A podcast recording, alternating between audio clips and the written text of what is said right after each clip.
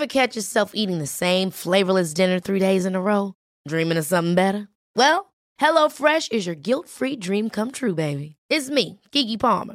Let's wake up those taste buds with hot, juicy pecan-crusted chicken or garlic butter shrimp scampi. Mm. Hello Fresh. Stop dreaming of all the delicious possibilities and dig in at HelloFresh.com. Let's get this dinner party started.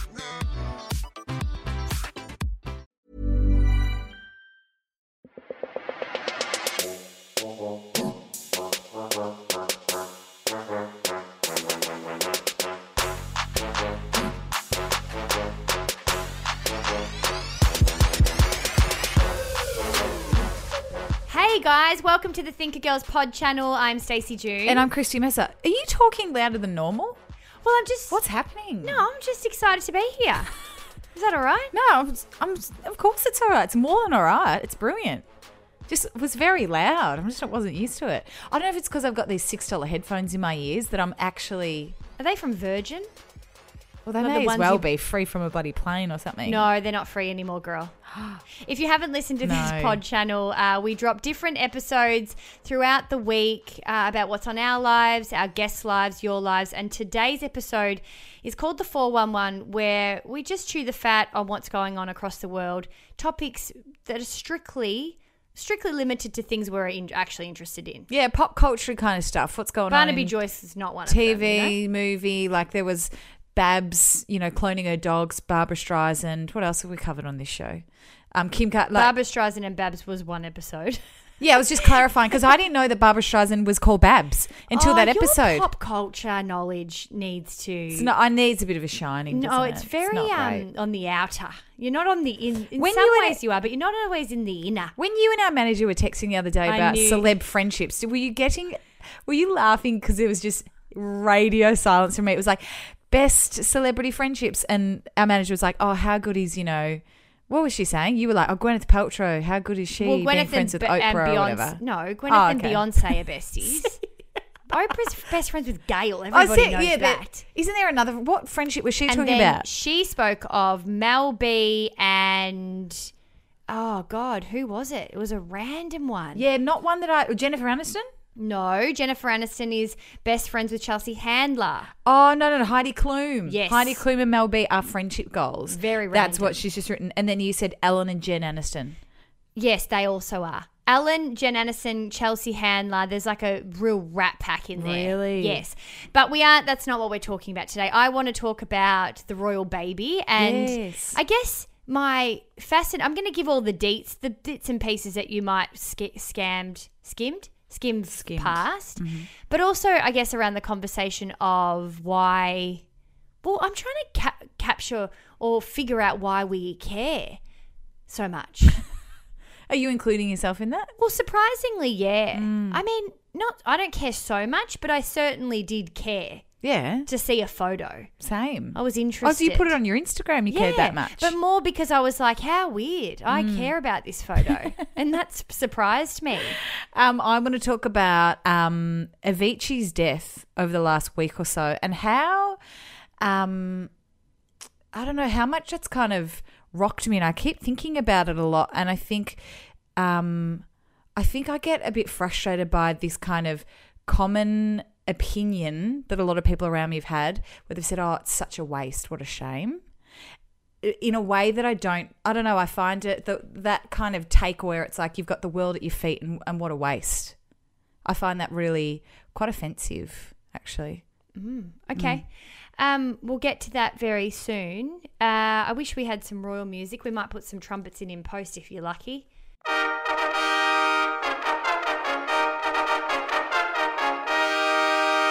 The baby was born on Tuesday of this week, which, what's the date? so that'll be the 24th so that'll be the what day is it today What's yeah the Anzac Day 24th. tomorrow, so 24th. 25th. We're recording this on a Tuesday. So the, the baby was born today, um, eight pounds seven ounces, which now everything's in kilos. I find that quite confusing because I come from a generation of pounds. Can I ask also why we're so obsessed with knowing a baby's weight it's so Interesting. random I don't know. is it because it's like back in the day that would have been a gauge as to whether the baby was healthy or not I don't. I actually don't have the answer to that. Um, but I know that everybody knew what everybody weighed in school. Do you still remember what yours was? Yeah, I was huge. What, you, you're a big pound- baby. That's probably the nine biggest you've ever pound been. Eleven. I think that is how much I weigh now. Nine pound eleven. Yes, I was seven or something. So you were I wow. was huge. You're a big baby. I was Do you want me to big. Google it? uh, why, people? Yeah, that's a good one. why people? I'll keep care. going with the facts. So, um, the Duchess of Cambridge had her son at 11:01 p.m. I love this quote. I love the quote that's across all of the articles. I think we did it on our radio show a few years ago about how in every single, I guess the first maybe couple of paragraphs, it is noted that the Duke of Cambridge, i.e., Prince William, was present. He was there, no, present for the entire birth. That's what I read too. Oh. He wasn't just in there, ducked out for Macca's and came back. News.com has said that he was present for the birth. Uh, and Stunning. they're both doing well. Oh, I'm sure he is doing well. He, what did he do? Let's ask us. Um, so the other interesting part was is that she was admitted uh, at St Mary's Hospital in Paddington in London, uh, in Which is where the boys were born too. yeah, yeah, yeah, Early stages of labour. Now, I mean, half her luck because I know most friends that are having babies these days, if they're at early stages, they're being sent straight back home. Like she's really been treated with the royal treatment, like no pun intended. It didn't. ca- It came out pretty quick though, didn't it? It wasn't like a five five hours from the time she was admitted till she popped the kid out. She must have been doing those hypno births. Like she really got amongst it. I had a mate that had a Is she having a doula there, or I- what's the scenario? I like, s- I had a mate that had a second kid, and she was like, "Oh, what a bloody breeze!" oh, she said it just shot right out. Oh, No, because there's she's oh, all stretched. no. What is it? Oh, far out! My sister's gonna kill me because she's a midwife because she's told me a million Yeah, times. But I'm sure she doesn't know how to be a radio announcer. No, no, no. But she did tell me. She's like, "Didn't you know this? It's something. Uh, it's Something in your oh, far out. Something in your body, in your reproductive system, opens up. So that's why the first labor, the first birth." takes so much longer oh. and then it never closes back Oh. so any consecutive children second third fourth fifth down the line whatever are way easier than the first because of the opening Yeah, well, that makes sense. It's like your hymen, but it, although there are a lot of lot of rumors around that actually even existing now, people are saying that doesn't even exist without a hymen Um, but I digress. So,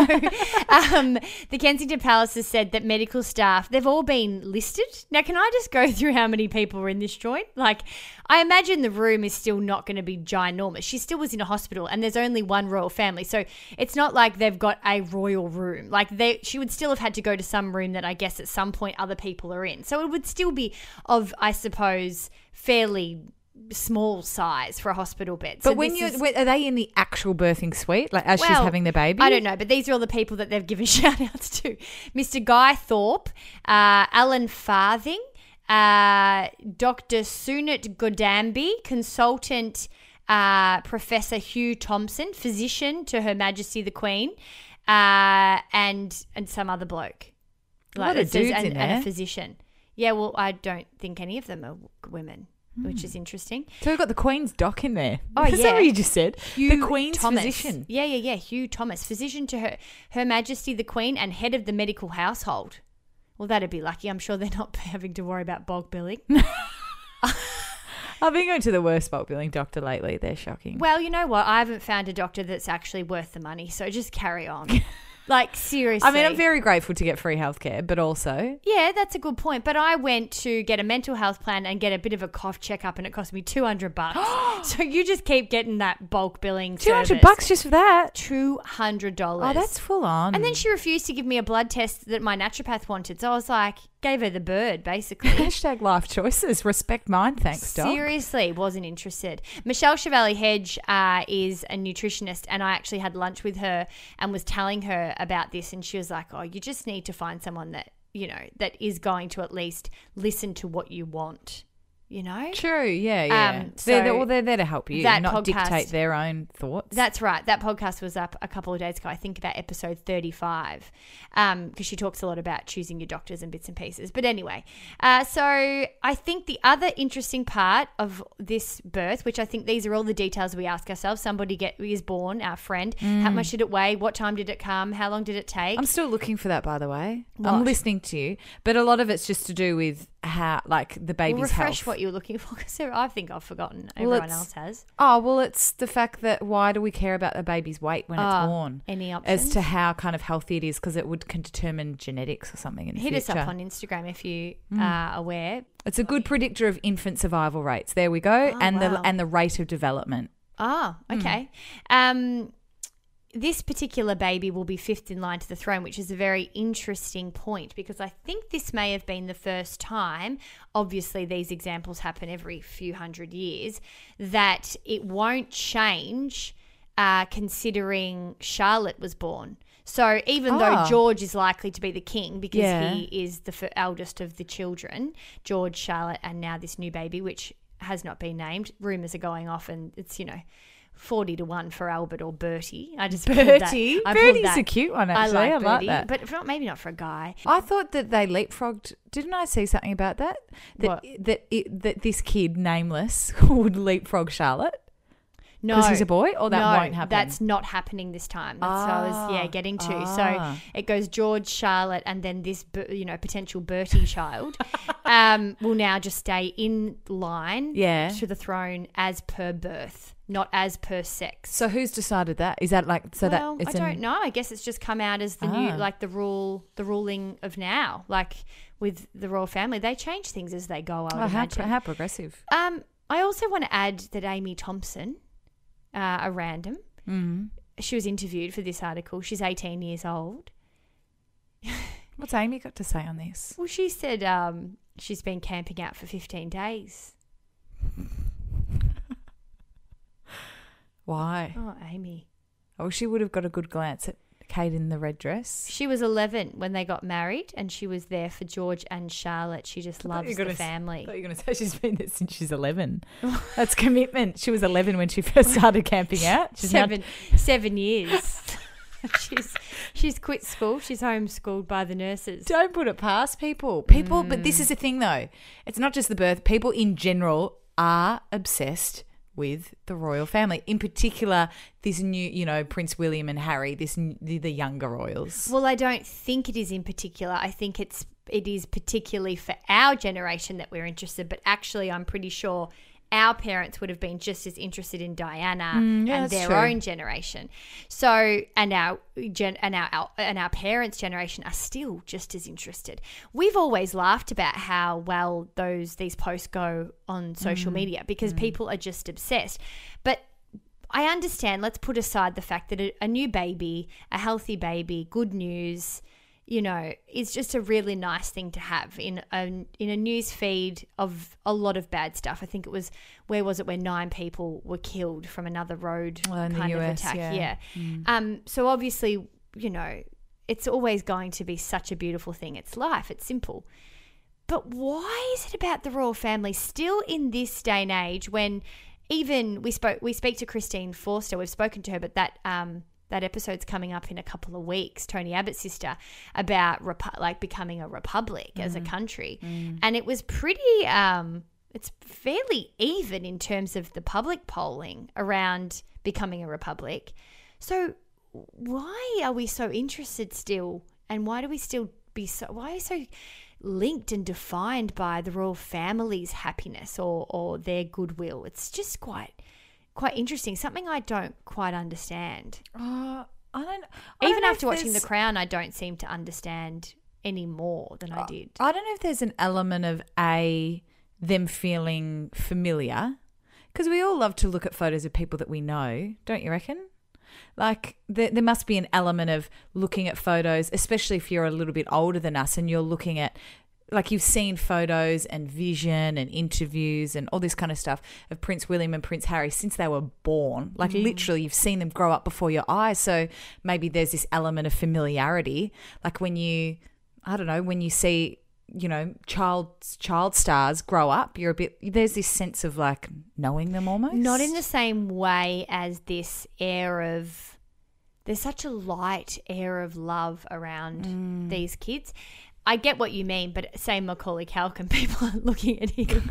I'm intrigued getting- when it, whenever there's like those clickbait articles like Macaulay Culkin does not like look like this now. I'm like, give it to me. Well, I the want only to see. the only reason I thought of that was because he was on Ellen this week. Oh, was he? Yeah, we'll put that up on our socials actually because it is quite interesting. But you're more intrigued with Macaulay as you know William and Kate and Harry. There's this kind of lovingness that comes out, and what I what I think it may be is that this this attachment and yearning for perfection. Because they do seem perfect. Like you Hmm. see any interview, any photo, there's A, not a hair out of place, but B, Hmm. they just seem like nice people. And that might sound ridiculous, Hmm. but whenever you just see a photo, and you, this is the thing, you never know what's going on behind closed doors. We've got no idea. And I think The Crown probably gave people, or did for me anyway, a bit of an insight into this sense of sacrifice and burden that The Crown Hmm. actually carries. I think we got that vision from the crown for the public, like the English public. You really get that sense. But it does make me think now, even though it is lovely to see the royal family and whatever, it was interesting because you get that the Queen really takes. You know, England's future and what the English people want very seriously. Mm. But why the fuck are we involved? like, you can still very easily watch from afar, see the English royals, you know, really respect them, really think that that's really lovely. You've had a baby. But I am, now that you say it like that, it is interesting because I did take the same thing from watching The Crown and go, yeah, she really does give a shit about what the people are. But how the fuck does that have to do with Because we are the people, because we're a Commonwealth. No, but she doesn't give a shit about Australia and the rest of the Commonwealth. When she, the character you get and what they really care about is the English people. We just happen to be the people that they must hanger-oners, have. yeah. Well, they must do a trip to every five or ten years. And it, that seems like a, a big burden for them whenever they have to come oh, out they here. look like they don't hate they? it. Absolutely. The, that's why people love Harry because he actually looks like he has an okay time. He looks Mm. like he is around the corner from my house, like the backpackers, and he's taking it all in, having a few beers, and being like, "How good Australia?" I hope he is. Like, yeah, but the rest of them look like you could just they just whoa, have a gun to their back. so it is interesting because I think we can love from afar. I do find the whole concept so crazy prehistoric that we're still in a Commonwealth.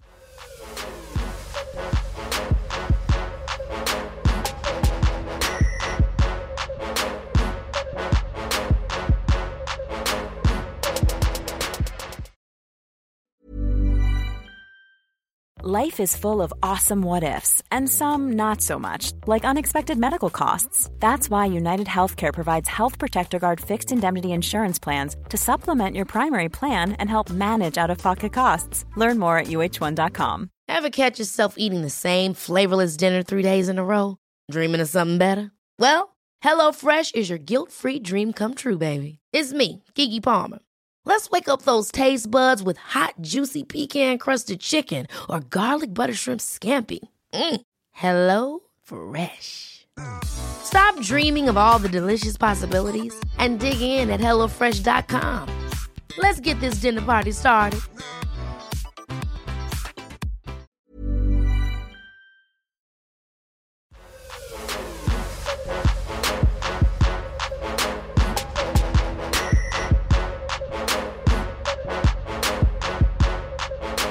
Um, I want to talk about something that's, I think, struck a chord with so many people, even if you're not an Avicii fan or know much about his music or him as a person.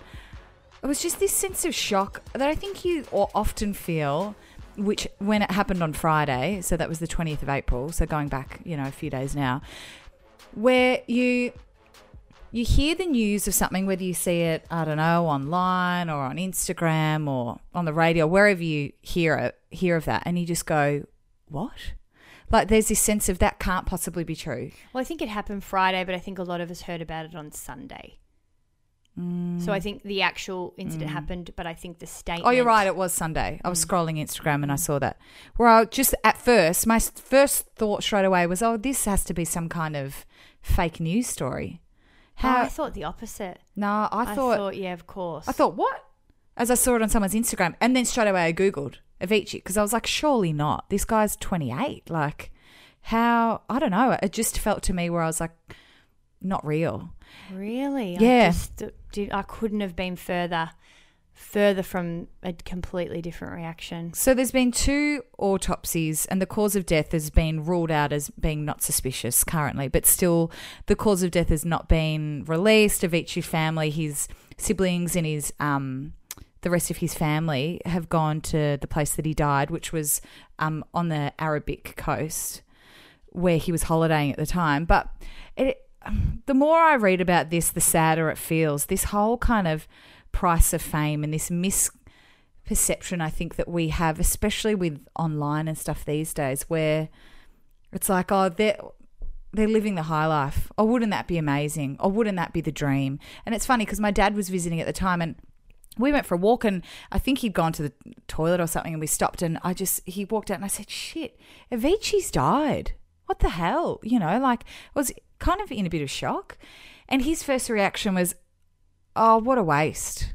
It was a sense of like from dad that I got anyway, that I think I've heard from a lot of people around where it's like, Oh, well, you've got every he would have had everything to live for you know, like fame, fortune. His net worth was $85 billion, super talented, the world at his feet, young, any chick that he ever would have wanted. This kind of this idea that this person has this slice of perfection. Who else have you heard that from? Because overly, my perspective is that people find that very sad because it's very common. Like, oh, I'm interested to know is it just older generations, like people like your dad, or is it people around you? Like, who is hearing, who's saying what should what what could possibly be his problem? Um, I don't know. I just think in other articles that I've read, and uh, this kind of tone of how sad it is because of how young he was. But you were just saying that the vibe of how what would he what could he possibly have that's so bad? Like that's the part. Like is that just your dad? That was or- mainly from my dad, I think. Right. Where it was like this. What what kind of problems could that guy have? Mm, because that's because they're all because they're all of the things that we all kind of lust over. I think this fame, fortune, money, notoriety, talent. You know, the ability to travel whenever you want. This kind of feeling that you get to live out your passion day to day. And I feel like I don't know. I remember with my ex, we had this conversation about around fame. I think it came up something that we'd done or someone we'd spoken to or something, and I was like, "How cool is that?" as in you and I. yeah, you and I had done, like we'd worked with the Thinker Girls. And my ex was like, oh, be, that would be so sick to be famous. And I was like, what? What do you mean? He goes, don't you want to be famous? I, like, doesn't everyone want to be famous? And I was like, I suppose if you have like notoriety or, you know, a sense of respect or people knowing the work that you do because it's important, well, yeah, fame, I suppose, would be a, a good conduit of that. But just being famous for being famous, like, why? Like, nah, I wouldn't, I don't want to be famous. Do you? And that really shocked me. He goes, Yeah, I reckon it'd be sick. There have been so many, you know, people that have come out since, like a lot of other DJs and mm. friends to kind of pay tribute, talking about how isolating and how lonely, in particular, the DJ kind of life is. Like, Well, I guess that's why I wasn't surprised at all. Mm. Like, and that's I think this I think that's even sadder because I think where I sit now is that these things are expected and these things are happening because not just because of the DJ world but also our world and that it has the way that technology has set things up and it's the same old age old argument where it's been able to connect many people but on the extreme it also has disconnected many people. Hmm. And therefore i think i believe that most if not all humans need a, like a really basic human need and i don't think we have many of them is connection. Mm. And if that is off and you're looking somewhere else for connection i.e alcohol in his in mm. his situation um, is a very easy to come by when you're in that place and also very easy to go looking for when you are living on an online space you know mm. and and you're you're also like you said famous so you're incredibly isolated.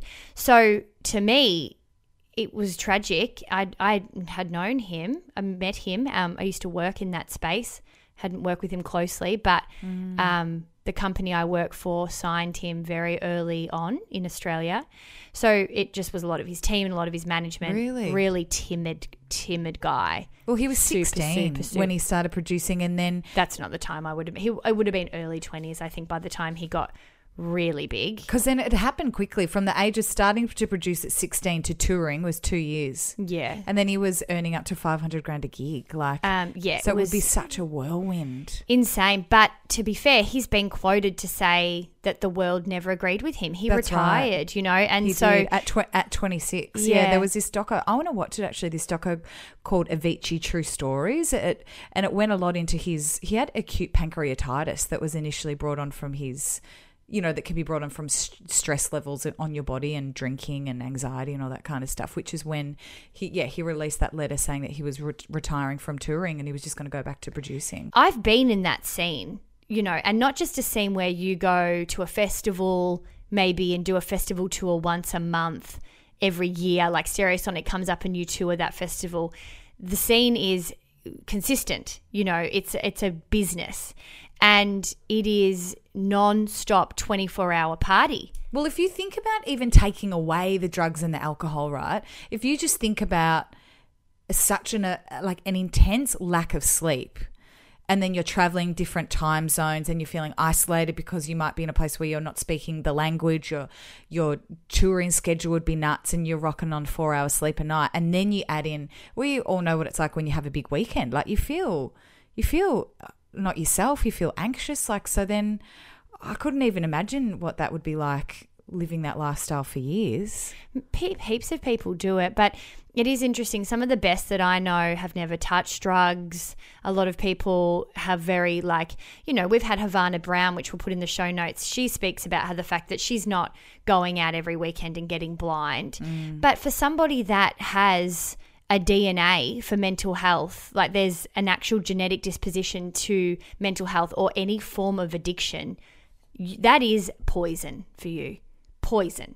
You know, like in the end, a lot of those diseases are genetic. Yeah, You look at your parents, you look that. at your Yeah. grandparents, and I don't know his genetic disposition to it, but he may not even have known, you know, that there's some kind of thing. So if you are struggling and then that is your environment, to be really honest, yeah, it just didn't. It was just so, so, so sad, especially after he, he made the decision to step away, that it still potentially happened in a way when he was out of it. But I, I think the saddest part was is that I just was not surprised at all. Do you think that there's almost this um uh sense of responsibility that this the way society would see this upper echelon of people that have fame and notoriety and that are talented. So let's say like, you know, models, actresses, you know, DJs, this kind of vibe of, you know, Hollywood people, A-listers or people that are famous for being talented people. Do you think there would be almost this sense of I don't know, having to feel grateful that every day you're doing something that the rest of the world wants to do to live out your passion. And, and although that comes with a lot of bad stuff and the scene may not be for you, at his core, he was passionate about music. Your definition of success becomes very different. My definition of success from 20s to 30s has completely changed, particularly in the last six months. Mm. And my definition of success is more aligned now with me being my best self and my healthiest self. And I think in these instances, you get into a vortex and you continue, even though you know things aren't great, your definition of winning or ambition is still standing to what it was maybe six years ago, but yet you know that it's not fulfilling for you personally. And the only person that can take that out and readjust that is you. Mm. There's nobody that can help you with that because the rules of entertainment and fame are the rules. It was interesting. A therapist said to me uh, last week when I kind of was telling her about the real, I suppose, rocky road that the last six months has been. She also was so pragmatic about it and was like, but you chose to involve and invest in an industry that really shows you and you've seen that you aren't going to always be respected and it isn't going to be easy. That's your choice. And even though. I would have looked upon as going, oh, I, I love to create, I am a broadcaster, I'm all of these things. I now look am looking at things very differently and going, okay, so the Australian industry is very much put like this. You need to kind of be, I suppose, successful on these fronts. You have a national radio show, you have a TV show, you are screamed at by paparazzi on the red carpet, all these kinds of tick boxes that mm, define success. Mm. But how do you step away and change that and make that a version of success for yourself to be the best person you can be for you and still create, you know? So I don't think anybody has a responsibility apart from yourself to make sure that you're looking after yourself. Mm, That's a good point, like taking back that sense of control. But it's like when you hear about, you know, comedians that are really depressed, anxious people, you kind of think, wow, that would be a full on life. That that's your chosen path and profession to, like, that would be a full on thing day in and day out if it's not something that at your core And then you relook for. Yeah, but you look at yourself, and I'm sure a lot of people are like, but I can't help it. This is what I'm born to do. It's like, well, is what you're born to do more important than you being healthy? Mm, Like, where, what are your, what's your list of priorities? It's true. Mm. If you're struggling, though, Lifeline's a good place to go. 13, 11, 14 is their number. Yeah, I've called them once. So have I, actually. I have called them. Yep, they're always there. Um, and it is can be anything from anything silly or from anything super super serious. All right, guys, that's a bit dark to end on, but it's important the conversation. Um, we hope again that if you feel a little bit triggered by any of this conversation or do want to extend, uh, you can always share with us online or call that number. Um, and we'll be back next week, Elena Dokic. Yes, we're excited about this chat to share it with you. Yeah. It's actually, to be honest, round two of our chat with her. Yeah, we had a tech fuck up. Oh, technical difficulties, hashtag resilience, but she was back, and might I add, it's the, it was much better the second chat. Yeah, it was nice. We had gotten to know her by that point. Um, she has written a book, Unbreakable. She is a tennis star of our generation, really. Seriously. But her public, uh, sorry, her personal life was very public, and she's come out and spoke about that. So we'll ask all about that, and we also ask her about what her dreams are, what her future is, what it what it looks like to be somebody that is a survivor of severe abuse, and kind of more of a chat about looking forward. Yeah. If you like this episode, you can rate and review. We would really, really appreciate that. But also, if there's, I don't know, some kind of story in the news, some kind of topical um, pop culture stuff, tag us in it and let us know. Yeah. This next week. Yes, please. And we also appreciate you introducing your friends. I know a lot of you have pushed and shoved and they come round eventually, but please keep pushing. We want to grow this audience and continue to do really cool stuff, and we need your help. Yas Queen. Okay, see you next week. Bye.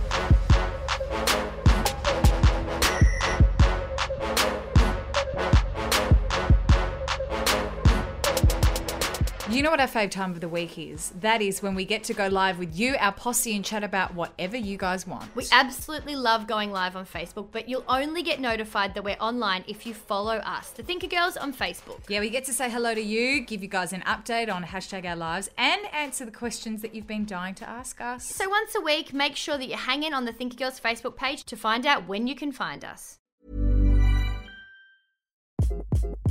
Hi, this is Craig Robinson from Ways to Win, and support for this podcast comes from Invesco QQQ, the official ETF of the NCAA. Invesco QQQ is proud to sponsor this episode and even prouder to provide access to innovation for the last 25 years. Basketball has had innovations over the years too. We're seeing the game played in new ways every day. Learn more at Invesco.com slash QQQ. Let's rethink possibility. Invesco Distributors, Inc.